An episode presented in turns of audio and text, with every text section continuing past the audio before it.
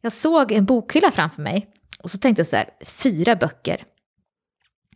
Nej, det är inte snyggt. Det måste vara fem. Jag, det, det, jag skulle inte kunna leva om det bara var fyra böcker där. Utan det, den femte skulle göras. Liksom. Jag, jag skulle få ihop den här boken. Hej och välkommen till eh, Skrivliv. Idag ska ni få möta Ninni Schulman, Sveriges nya deckardrottning. Hennes Hagfors-serie har översatts till 14 språk och sålts i mer än 800 000 exemplar bara i Sverige. Men vad är hemligheten bakom succén? Och varför låser hon in mobilen i kassaskåpet när hon skriver? Och hur är det, har hon hittat någon bra mall för sitt skrivande? Jag vill ju att det ska alltid börja ganska dramatiskt. Mm. Eh, och sen så ska det vara väldigt spännande på slutet, det vet jag. Mm. Och jag vill veta när jag börjar hur... Jag vill veta, jag vill se någon scen framför mig som är slutscenerna. Och så att varför hamnar de där? Vad är, hur, ham, ja, hur, hur går det till? Varför hamnar de just där? Och, och varför sker det som sker där? Sen kan det hända att jag byter slutscen sen. Men jag vill gärna ha den riktningen så. Och sen så har jag då lärt mig efterhand att det som jag... ehm, dels måste man ju ha en mördare i en deckare, sådana Mm. deckare. Och så måste man ha ett eller flera offer. Eh, och det fattar ju alla. Men det jag har lärt mig nu, eh, vartefter jag har skrivit några böcker, det är att lägga ner mer tid på villospåren innan jag börjar skriva. För att om man har flera offer så måste man ju ha polisen gör ju inte rätt först, utan det måste finnas fejkade samband mellan de här personerna. Först tänker polisen att aha, det är det här. Ja. Och sen ska de tänka något annat, att aha, är det här. Och sen inte förrän till tredje, fjärde ahat så är det ju rätt då. Är du med? Ja, Och, då, och det är väldigt lätt att missa första gången man ska skriva en deckare. Hur man tänker att ah, jag har en mördare, jag har en superbra eh, startscen, man hittar ett lik eh, i en grotta. Så här. Och, så, och så tror man att man har en bok för att man har hittat ett lik i en grotta, men det har man inte, har jag lärt mig nu. men du säger ungefär fem villospår. Är det något sånt här riktmärke? Ja, typ. Ja. Och sen ska ju då alla, alla personer som passerar i boken ska ju vara lite skumma på något sätt. Antingen är de för perfekta, eller så är de för slarviga, eller som våldsamma, eller så är de passivt aggressiva, eller någonting. Alltså man, man kan ju twista det här runt, runt, runt. Ja. Men alla människorna som man möter ska man ju som läsare tänka, aha, det är något skumt med den, Ja. och det är något skumt med den. Och, då, och det måste jag säga att det har jag lärt mig efterhand, att, Ja. bör, att tänka klart lite mer innan jag börjar skriva. För att jag behöver inte skriva om så mycket som jag gjorde första gången. Nej, just det. Eh, och sen så har jag ju då, jag har ju tre huvudpersoner, eh, huvudkaraktärer som man följer genom serien. Det är ju Magdalena som är journalisten och så är det två poliser, Petra och Christer. Och de ska ju också, eh, deras privatliv ska ju skildras också. Och de måste ha ett privat problem, tänker jag som de brottas med. Man kan inte berätta allting om allt hela tiden, utan jag vill gärna att de ska ha en egen privat tråd som också får någon typ av slut eller cliffhanger i slutet av boken så att man ska vilja läsa nästa bok om hur det gick med det där. Och det måste man ju också tänka ut innan man börjar skriva. Så det är ju lite olika... Det är mycket att hålla reda på. Ja. Det är inte, har du en sån här board då, där du liksom ritar mindmaps-kartor eller tidslinjer eller? Jag börjar ju alltid väldigt ambitiöst när jag när jag ska börja på en ny bok.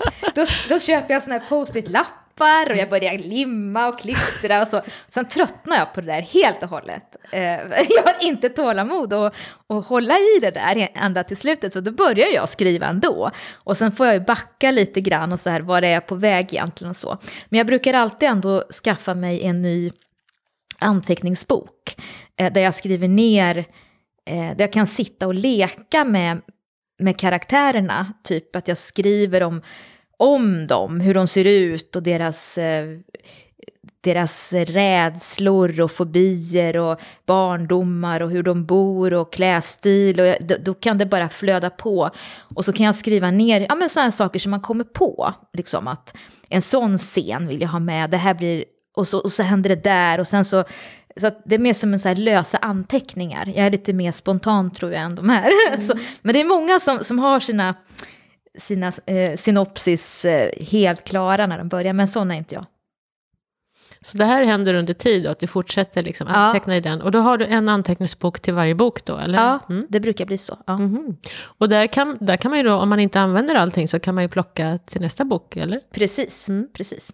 Och, men också så, jag använder ju inte allt jag skriver ner, men det blir så där att om det är bra, jag brukar tänka att om någonting är riktigt bra och jag återkommer och till den tanken i mig själv så, så är det bra på riktigt. Men om jag skriver ner någonting och sen så, ja men nu skrev jag det här så nu måste det här in på något sätt. Då kan det bli lite krystat också. Så att jag skriver ner bra grejer som jag kommer på för att liksom minnas dem egentligen. Mm. Mer att jag skriver ner dem i, i min hjärna snarare än i boken. Men, men ibland måste man ju eh, försöka reda ut, eh, ja, mm. i flödet. Ja men det var så intressant för du sa att um Um, det är som att man har något undermedvetet också som är pågående. För att du mm. låter Magdalena prova saker mm. innan du själv gör dem mm. ibland. Alltså mm. du, ja, du är före i tanken. Ja. Och det var bland annat eh, om, när man skilde sig, ja. det gjorde hon innan ja. du. Och eh, eh, bonusbarn också, ja. testade du lite på henne.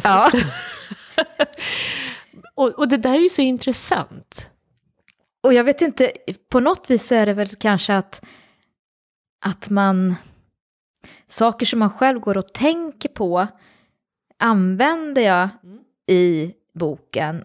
Och då finns det, det är ju på något vis verkligt i mig, kanske innan det händer på riktigt. Men jag bearbetar, det som är så kul med att skriva tycker jag att man kan man kan ha nytta av precis vad som helst. Man kan vara med om vilket skit som helst eller hur roliga saker som helst och man kan alltid använda det. Mm. Så det tycker jag faktiskt det som driver mig att orka fortsätta. För att man, det är som en terapiverksamhet, även om det kanske inte, läsarna kanske uppfattar det så eh, när det däckar att det är terapiverksamhet. Men det tycker jag att det är i alla fall. Ja, men jag tror att det är väldigt, vi pratade med, det med Tina i förra avsnittet, Tina Fränstedt, att eh, alltså det blir tydligare när man skriver ner det. Ja. Alltså man ser ett mönster som man kanske inte... Ja, det tror jag också. Det, det tror jag också, absolut. Och det, som, det här med att prova saker innan det har hänt, det är ju nästan lite så här ångestterapi. Vad är det värsta som kan hända? Alltså om man då använder det i en bok, ja. vad är det värsta som kan hända? Ja. Och så kanske man upptäcker att, ja men Magdalena, nu gör jag sån här, ja. hon klarar det ändå. Ja, liksom. ja. Ja, då, det är ju ett sätt att... Förbereda sig på ja. lite katastrofer. Ja, mm, och så, det så, tror jag. Att det, ja, i fantasin. Ja. Och kunna ha användning av, och tjäna pengar på det. Ja, inte nog med det. Var kommer titeln ifrån förresten? Den heter ju När alla klockor stannat senast. Eh, den sista menar jag. Ja, men precis. Mm. Eh, den, eh, den utspelar sig i Ekshärad, det ligger i Hagfors kommun också. Eh, precis vid Klarälven. Och där, det är en väldigt gammal bygd. Eh, och där fanns det en gång i tiden en urmakare som hette Johan Tinglöf. Och han hade rykten om sig. Både att han var en extremt duktig urmakare och att han, hade, att han kunde trolla och, och han var lite hetlevrad och väldigt, riktigt original sådär. Och han tillverkar massvis med golvur bland annat. Eh, som finns kvar, jag tror att han gjorde typ 450 golvur. Och 200 lär finnas kvar på olika gårdar runt om i Värmland mest då. Mm eh, men så fick han uppdrag eh, när han var 21 år att göra ett nytt ur till Ekshärad kyrka. Eh, och han jobbar på det här uret och det är väldigt speciellt för det har eh, urtavlor åt, åt fyra håll och otroligt många sådana här kugghjul och, och manicker där i. Och sen när han var färdig så fick han inte så mycket betalt som han skulle få. Eh, så han blev arg och så sa han till eh, kyrkans män då att Eh, ja, så länge jag lever ska hon gå utan brist och vank, men när jag dör skall hon stånda, sa han. Och den dagen han dog så stannade klockan. Och sen finns det dokumenterat då att kyrkan hade försökt få igång klockan vid tre tillfällen från slutet av 1700-talet till 1900-talet. Eh, till slut så fick man byta ut klockan då. Men den, han, legenden om den här urmakaren finns kvar, så därav titeln då. Och eh, på 90 90-talet, mitten av 90-talet, när jag själv då jobbade på Värmlands Folkblad, så sattes det upp ett bygdespel om den här urmakaren. Eh, på Eksaras hembygdsgård. Så att jag sätter upp det spelet igen. Eh, och eh, och så låter jag inte alla överleva där då kan man säga i ensemblen. men, men det liksom ger en, en sån här magisk miljökrydda till boken. Eh, de här legenderna om den här urmakaren. Och, eh, så det är liksom lite mera lite magi i den här boken. Inte så att det löser några brott, men det ligger liksom som en ton av det. Just det. Så därifrån kommer, kommer den här titeln då. Vad spännande. Ja. Är det jobbigt att prata om den nu innan den har kommit ut? Nej, Nej, okej, bra. det gör det mer att jag tänker att ja, men den finns nog redan. Det är bara Ja. jag som ska skriva klart den. Men ser du, ser du händelseförloppet som en film framför dig när du skriver? När du, Ja, det gör jag. Mm. Jag ser i bilder. mm, Ehm, det blir att jag sitter och, och liksom tittar så här. Vad är det som händer? Vad, vad gör de? Hur rör de sig? Så här. Ja, det, det är som att jag ser en film och så skriver jag ner det. Då. Har du skrivit idag? Ja, Det har du. Mm. ja. Och när börjar du? Har du sådär att jag sätter mig klockan nio prick? Eller har du något sånt? Nej, men det brukar vara att jag kommer igång runt nio. Typ halv nio, nio någonting. Ehm, och sen så brukar jag ju då ha ett, ett mått på hur mycket jag ska skriva varje dag. Vilket är det då? Om du ska skriva första? I början så, jag brukar börja med typ 5000 tecken om dagen. Ehm, och sen kan det där öka på mot slutet. För att, för att dels att man har lite, lite tidspress, men också att i början så ligger ju ett helt fält öppet. Då kan ju allt hända, man ska ta så mycket beslut. Eh, ska det vara sommar verkligen? Ska det vara, vad ska personerna heta? Det, det är mycket som måste bestämmas. Och då har jag insett att om jag drar igång och tänker att nu ska jag skriva jättemycket till slut, det kan gå en vecka, så sitter man med en text som man inte förstår riktigt för att man har öst på för fort. Man har liksom inte tänkt klart riktigt. Så då, då tycker jag att det är ganska bra att ta det i lite små etapper så att man hinner reflektera över vad man, vart man är på väg någonstans. Men sen när man har tagit de här besluten, då finns det ju en väg framåt. Och när man är på slutet då så kan ju inte vad som helst hända. Då är det sommar, då är det, jag menar då är allting det här satt. Eh, och då är det lättare att skriva på lite mer eh, varje dag, då, när, inte, ja, när, när mycket är redan bestämt. Mm. Då ser man det klarare framför sig. Jag tror det var i eran podcast, Skriv en bestseller eller en annan bok, heter den så? Ja.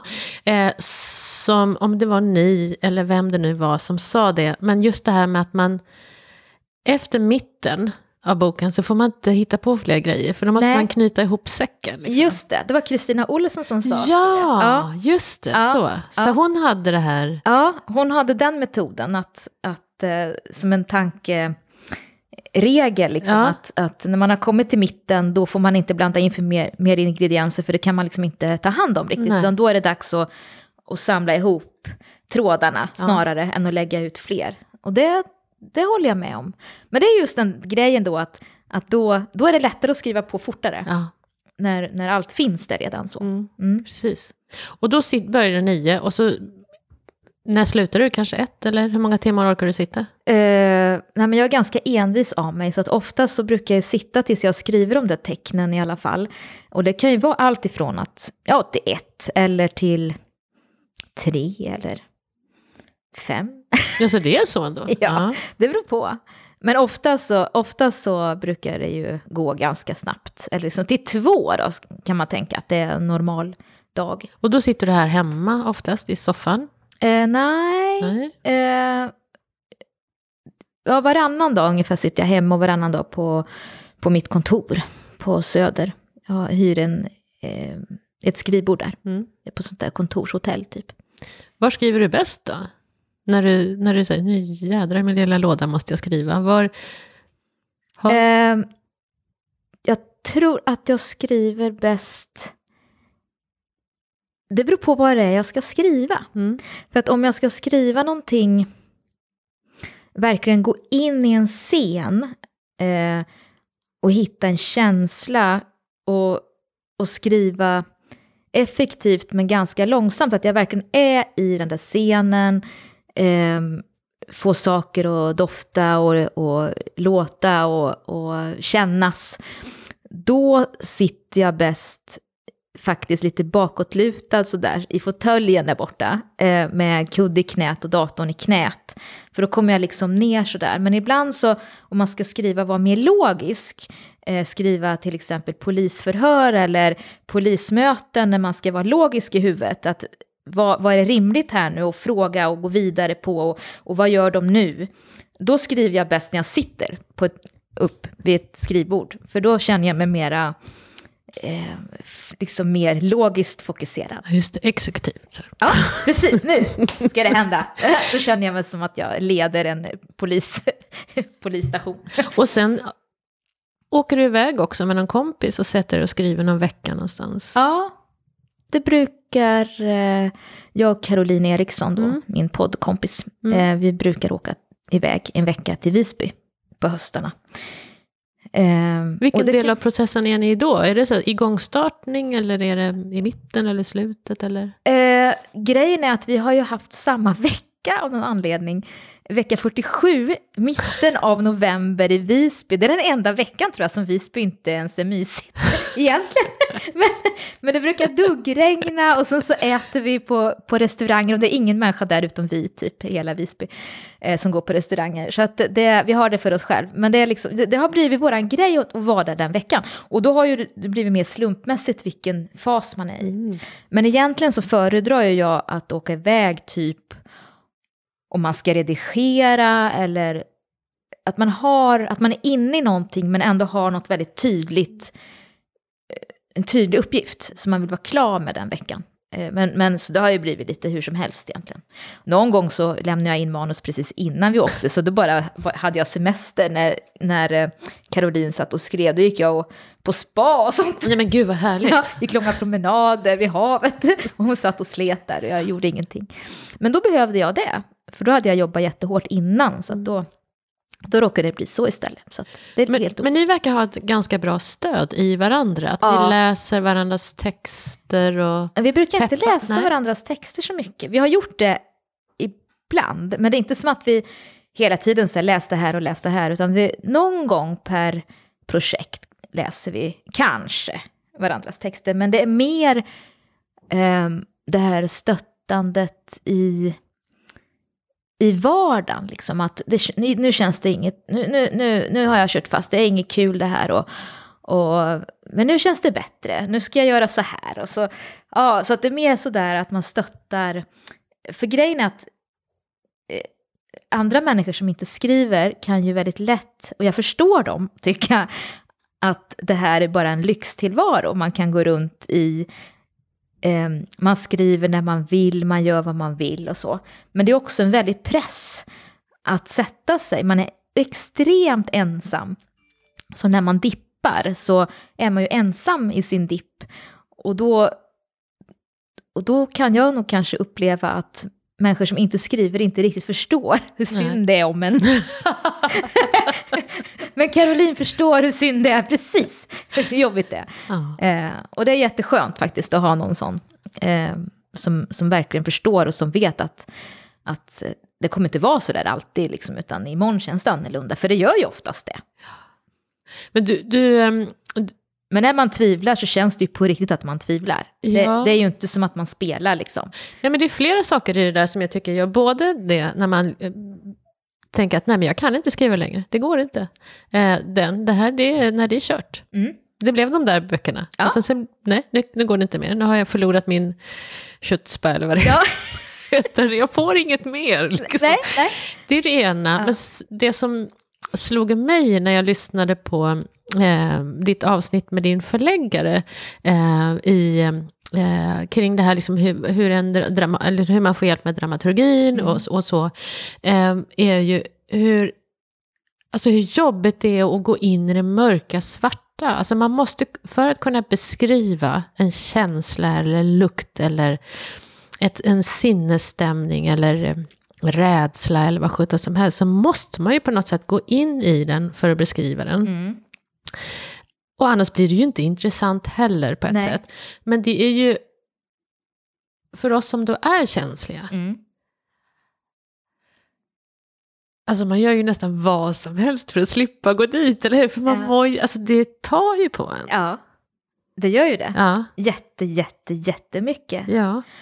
Um, jo, men det gör faktiskt det. Och jag tror att det tar mer än vad man tror. Och jag tror att om, om man vill skriva böcker som berör och går dit till det där mörka, sanna mörka, så tror jag man måste ge sig själv den här tiden emellan. Att, att faktiskt nöja sig med 5000 tecken om dagen och vila på eftermiddagen. Att inte skriva hela tiden, att inte hoppa på nästa bok precis när den senaste har kommit ut. Utan man måste få vila faktiskt. Eh, jag hade en jätte, jätte, eh, jättejobbigt med min nummer fem i serien, eh, Välkommen hem, för att nummer fyra, som heter Vår egen lilla hemlighet, var jättejobbig att skriva för mig, för den är otroligt mörk. Och jag var, jag var liksom dränerad när jag hade skrivit den boken.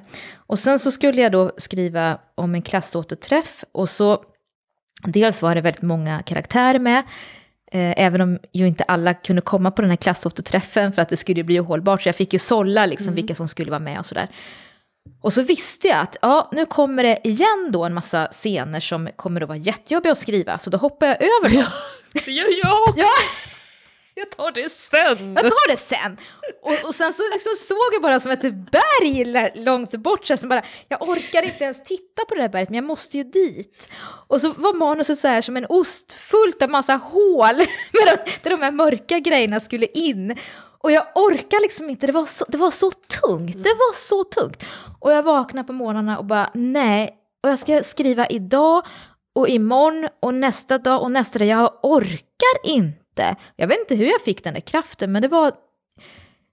Ja, det, det var...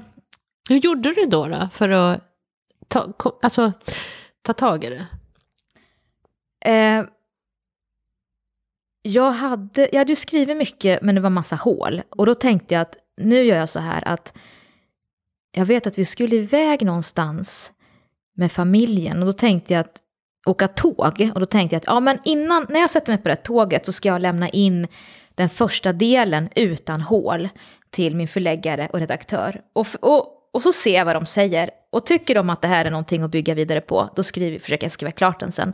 Men eh, om de liksom inte tycker att det verkar vettigt, då vet jag inte vad jag gör. Men jag, jag gjorde så. Och då, så då fyllde jag i hålen, det var kanske 60 sidor eller någonting.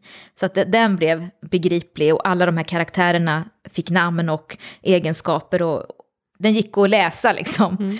Eh, fram till det första mordet som sker i den boken. Eh, och det var ganska mycket text ändå, mycket så här trådar hit och dit och, och så här.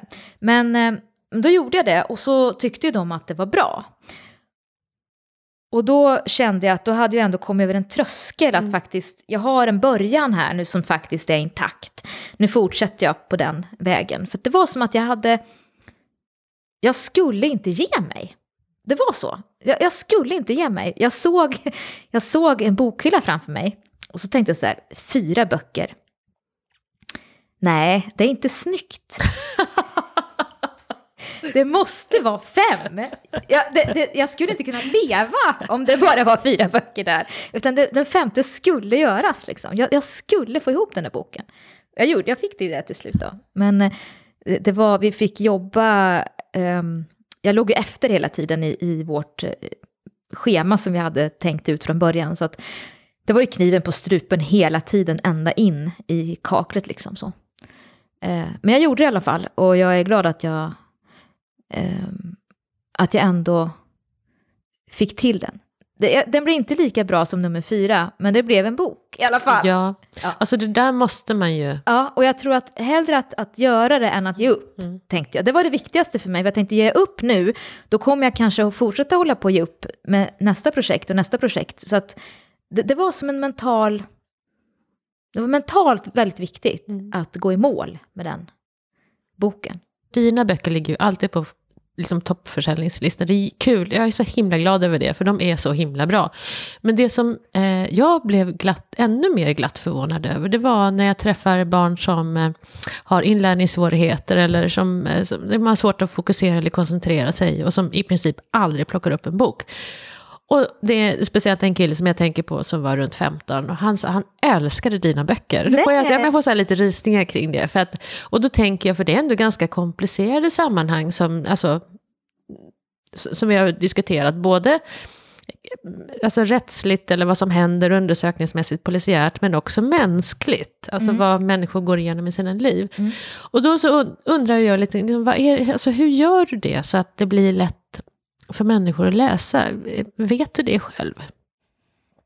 Nej, det vet jag faktiskt inte, men jag tror att jag tror att min, min erfarenhet som journalist är en av hemligheterna kring det. Mm. Och om det är så att, att de upplevs lättlästa så tycker jag att det är jätte, jättekul. För mm. att det är ju mitt mål, att inte snåra till det. Jag kan ju, jag kan ju läsa böcker ibland och, och beundra det, författarnas språk och de får till det liksom och jag, då kan jag önska, åh, tänk om jag kunde skriva så här poetiskt. Så men, men jag är inte riktigt sån tror jag, utan jag, jag skriver ganska rakt.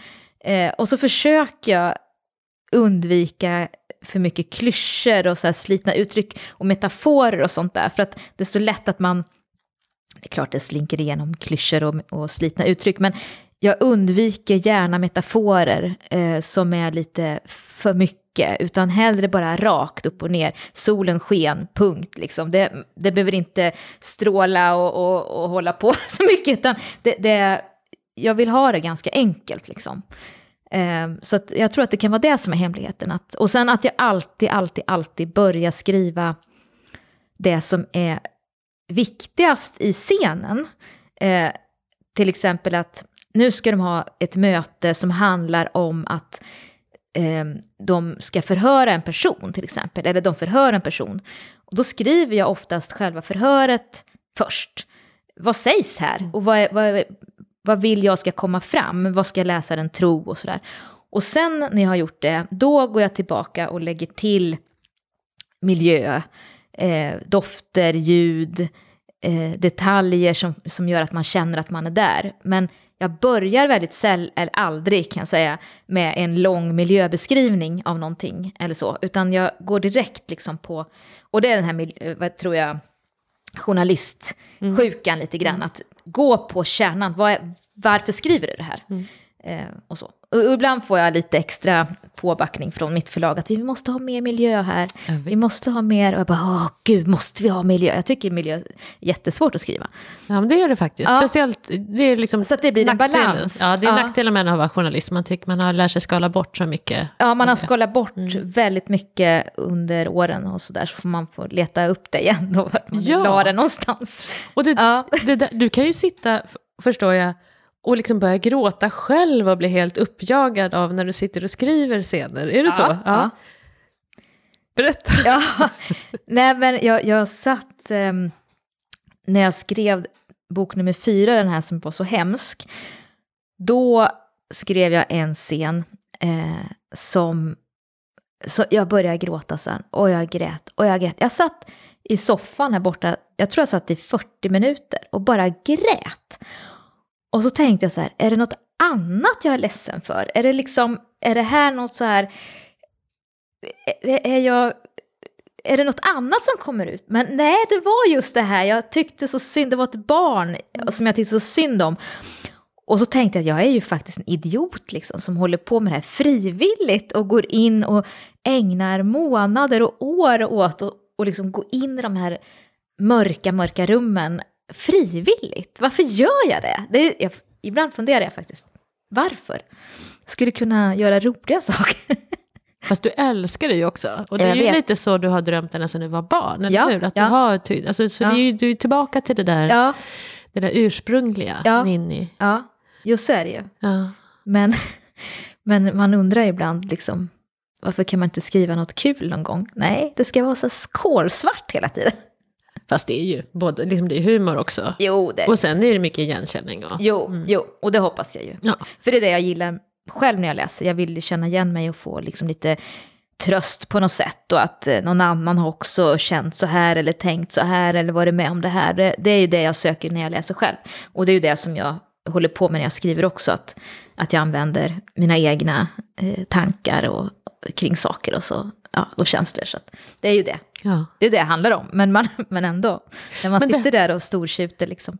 Men det här, vet, när vi jobbade ihop, då mm. var ju du journalist. Då hade du inte mm. börjat skriva några böcker. Och mm. nu har du ju gett ut de här böckerna. Och det är 14-15 mm. länder. Och du har mm. sålt, ja, i alla fall bara i Sverige, många, många hundratusen. Kanske upp en miljon snart. Ja, det är över 800 000 oh, i alla fall. Eh, det är ju fantastiskt. Ja. Är det bara kul? Liksom, hur tänker du? Är det... Eh, jo, men det är ju fantastiskt. Eh, det är ju... Jo, men faktiskt. Jag, jag får ju påminna mig, för det är lätt när åren går och böckerna blir fler och fler, att man blir van vid det. Eh, men det händer ganska ofta att jag faktiskt stannar upp och så tänker jag så här, jäklar vad, vad bra jag har det. Jag, jag kan försörja mig själv, jag har ingen chef som säger åt mig vad jag ska göra på dagarna. Jag kan eh, vara ute och åka skidor mitt på dagen om jag vill, det finns ingen som kan säga åt mig att inte göra det. Eh, jag får träffa en massa härliga människor och ja, men just det här att jag verkligen får, får skriva. För det har, har ju varit min dröm. Mm. Men när man sitter mitt i ett projekt så det är klart att det är en vardag i det också. Mm. Så är det ju. Man, man, man vänjer sig ju vid, vid allt. Liksom. Och du, kom, du är inte ekonomiskt oberoende för resten av livet? Nej, för nej. att det går så här bra? Nej, nej, nej. nej. Det tror jag många tror. Ja. Bara för att man är på topplistorna så, så, så är det lugnt sen. Ja, nej, men så är det ju inte. Utan man måste ju fortsätta. Mm. Och så. Men jag är ju ändå väldigt, väldigt tacksam över att Ja men att inte behöva oroa mig i min vardag nu för att betala hyran och, och ja men så här, jag, jag har aldrig strävat efter något liv i någon lyx och överflöd, utan jag är glad att slippa oroa mig liksom och kunna åka bort med barnen på sportlov och lite sådär. Det räcker liksom för mig. Men unnar du dig någonting nu då? Liksom bara som bra jobbat, så här, nu får du en, inte vet jag, köp en jättedyr dator, inte vet jag. Det är min revisor som säger åt mig att Nej, ja. men nu tycker jag faktiskt att du ska gå och köpa dig en ny dator, för ja. det funkar ju inte och en ny telefon också, och då, och då gör jag det. Ja. Det är bra, bra revisor. ja, ja. Eh, nej men jag, jo men det är klart att jag väl unnar mig saker, men, men det är inte som att jag lever något helt annat liv nej. nu än, än innan. Det är väl mer liksom en friheten, mm. är, eh, det här, tiden och den är nog mer värd tror jag, än, som jag tänker på mer än Ja, för jag, jag, tar ut ungefär samma lön som jag... Jag har ju aktiebolag, så då tar man ut en månadslön. Och det är ungefär som när jag var anställd. Och, ja, men det är liksom inga stora skillnader sådär. Men just den här med tiden, att jag faktiskt inte måste gå upp klockan fem. Mm. Eller sådär. Men du, det här med tiden, ska jag bara ställa en fråga, för ja. det, det, tyckte jag var lite roligt. Eh, sociala medier tar ju så enormt mycket tid. Ja. Och jag vet att du också har haft lite problem med att lägga ifrån dig telefonen. Ja. Eh, du låste in telefonen i ett litet kassaskåp. Ja. Och, och la bort nyckeln ja. för att du skulle jobba. Berätta. Eh, nej men det är så lätt. Man sitter där och så, och så kommer man, man liksom fastnar lite grann. Det behöver inte vara något mycket, utan det kan vara en, en millisekund som man fastnar och funderar på hur man ska göra. Då tar man sin telefon och så bara börjar man bläddra i den. Eh, och, där, och, så går det 20 minuter. Man bara fastnar, liksom. det är livsfarligt. Mm. Så det var faktiskt när jag höll på med bok nummer fyra, den där som jag grät när jag skrev. Eh, så då tänkte jag, måste göra någonting, för jag, jag kommer ju aldrig bli klar med det här om jag ska hålla på så här. Så då låste jag in den i ett litet, ett litet sånt här eh, kassaskrin. Sånt där som barnen har. Ja, precis. precis. och sen så, så ställde jag den i, vid väggen där. Eh, och sen så la jag nyckeln i hallen. Och då tänkte jag, då hörde jag ibland så här, bling, sa eller något. Men jag tänkte så här, ska jag verkligen resa mig från soffan, gå ut i hallen och hämta nyckeln? Är det värt det här? Nej. Och då fick man ju en liten, så att då, då kunde jag hålla mig faktiskt ganska länge. Och så punkt, gjorde jag punktinsatser då med den här telefonen istället. Men det är ett tips faktiskt, det var jättebra. Ja, låsa in. Ja. Ja. Det, jag tror också väldigt Ja. mycket på det, Ja. generellt. Och även ta bort internet från datorn. Ehm, för det är också en sån här mental grej att man, om man tar bort det, det är så lätt att man bara, som sagt när man funderar på en liten formulering, att man bara plupp, och så är man inne på Facebook. Ja, och man man fattar inte riktigt vad som någonting. hände. Ja, nej men precis. Hur gick det här till? Jag Ja. skulle bara kolla. Ja. Men också att man googlar, det tycker jag man kan Ja. göra. Man kan plötsligt, vad hette den eller vad, så. Precis, och, och sen vad har de för borta. tapeter där inne och vad har de för väska och jag kan ju googla mycket som helst på konstiga saker. Kartor och, och växter. När jag ska göra miljöbeskrivningarna, jag vet ju inte vad växter heter ens. Så då får jag ibland googla på lite så här blommor och sånt. Ja, så då kan man sitta där en timme och googla på olika... Så ta bort internet. Mm. Ja, ta bort internet. Mm. Mm. Det är bra. Ja. Men du, eh, en sista fråga bara som jag ställer till alla som är med. Om, eh, om du träffar någon som är mitt i det här kämpiga, kämpiga, som, för det är så många som vill skriva böcker, Ja. mm, eh, och, och har en jättebra historia, men som någonstans på vägen fastnar och tänker att nej, ska det här bli något överhuvudtaget? Ja. Vad skulle du säga till henne eller honom då? Eh, jag skulle säga att hitta, att man bestämmer sig för någonstans när det här ska vara klart. För om man verkligen vill, om man inte gör det så är risken att det här ligger som ett helt liv och bara om jag bara hade skrivit det här, om jag bara hade gjort det här och det ångrar man tror jag. Utan man ska sätta upp någon typ av realistiskt mål att typ om ett år ska det här vara klart. Inte, inte om två månader utan en lång period som ändå är hanterbar. Eh, och sen så att man ska hitta en rutin på vardagsbasis. Eh, och då, då kan det handla om att man istället för att sätta sig och, och titta på någon serie på, på kvällen sätter sig och skriver i en timme. Eller att man skriver ett visst antal tecken varje dag, även om de inte är många. För då är man liksom i sin berättelse hela tiden. Eh, och då kommer man någonstans, även om det går sakta. Eh, för jag tror att väldigt många tänker så här att om jag bara hade, om jag bara fick tjänstledigt, eh, om jag bara gjorde det, om jag bara fick tid. Det är ingen som kommer att ge någon tid, utan det måste man ta själv. Och det kan vara väldigt pinsamt och man känner sig jätteego. Och varför gör jag det här? Och stackars mina barn och allting. Man, man målar upp massa saker. Men det är ingen som kommer att ge en tid. Det är ingen som kommer att, att knacka på och säga att du får sitta. Jag tror på dig. Du, du, kommer, du kommer att få sitta i min sommarstuga här i, i tre månader vid havet och, och så. Det är ingen som kommer att göra det faktiskt. Och när man väl sitter där och man inte har disciplinen då kommer man inte skriva någonting ändå. Eh, så det tänker jag i vardagen och inte heller skjuta upp det till sin semester. För att om man har semester i tre, fyra veckor, visst man kan skriva jättemycket under de veckorna, men man hinner aldrig skriva en hel bok. Utan då sitter man där igen när man kommer hem från sin semester med kanske 100-150 A4 text. Eh, och sen kanske man inte ens tittar på det på ett helt år och då tittar man aldrig mer på det. Utan det gäller, jag är helt övertygad om att det gäller att göra det i små, små, små bitar varje dag. Eller varje vardag i alla fall. Eh, och inte förvänta sig att, att, eh, för det tar extremt lång tid. Det gör ju det, det tar enormt lång tid. Och när man sen är färdig så tar det ännu längre tid när man ska bearbeta det och så. Så att, eh, nej men det är mitt absoluta tips. Lite varje dag. Lite varje dag. Och inte ha för höga krav heller på när man skriver första varianten. För att alla författare skriver om och, och bättrar på och stryker och lägger till.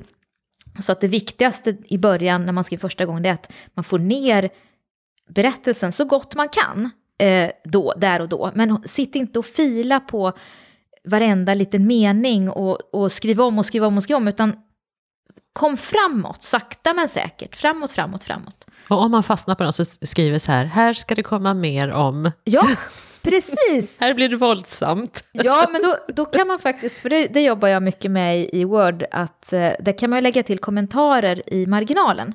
Och där lägger jag ofta till att eh, vad, vad har han på sig här? Eller någonting. Om jag inte kommer på det då, så kan man ta en annan gång och gå igenom de där kommentarerna. Men då har man ändå berättelsen, för det är inte noga vad han har på sig första gången. Nej.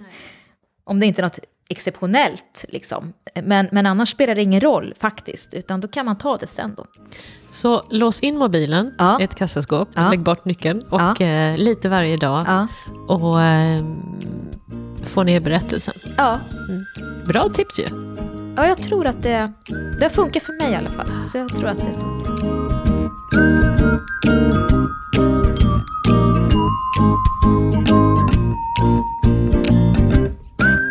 Tack Ninni Schulman för att du bjussar så himla mycket på dig själv. Vilka kanontips vi fick där.